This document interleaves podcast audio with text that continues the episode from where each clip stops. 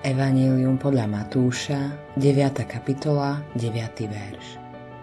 Keď Ježiš odchádzal odtiaľ, videl človeka menom Matúš sedieť na colnici a povedal mu Nasleduj ma.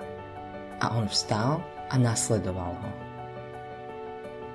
Vieš si predstaviť, že by sa kresťanom stal niekto, o kom si presvedčený, že sa ním nikdy nestane?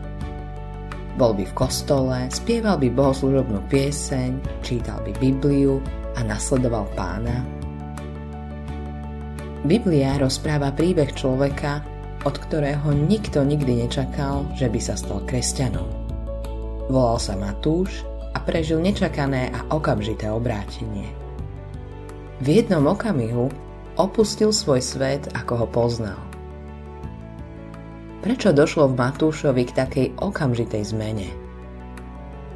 Keď sa pozrieme na jeho život, nenájdeme žiadny záznam o tom, že by s ním Ježiš viedol nejaký rozhovor predtým, ako ho povolal.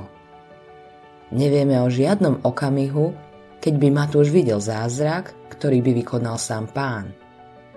Napriek tomu, Matúš reagoval na dve slova, ktoré navždy zmenili jeho život – nasleduj ma.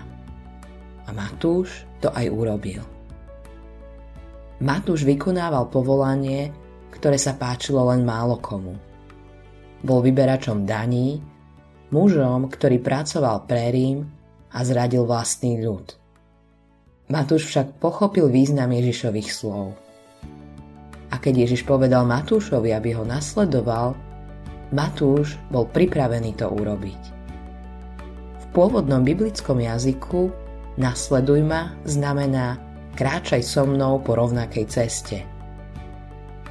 Je tiež v prítomnom čase, ktorý prikazuje začiatok nejakej činnosti a jej zvyčajné pokračovanie.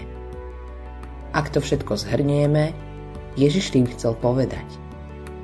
Žiadam ťa, dokonca ti prikazujem, aby si ma nasledoval každý jeden deň Ježiš nám práve teraz hovorí to isté.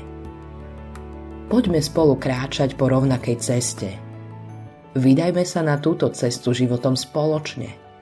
Dokončíme to, čo sme začali. Mnohí začínajú nasledovať Krista s veľkým nadšením, aby to neskôr vzdali.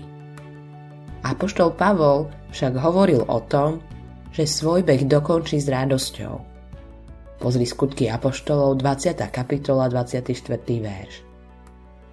To by malo byť cieľom každého Ježišovho následovníka.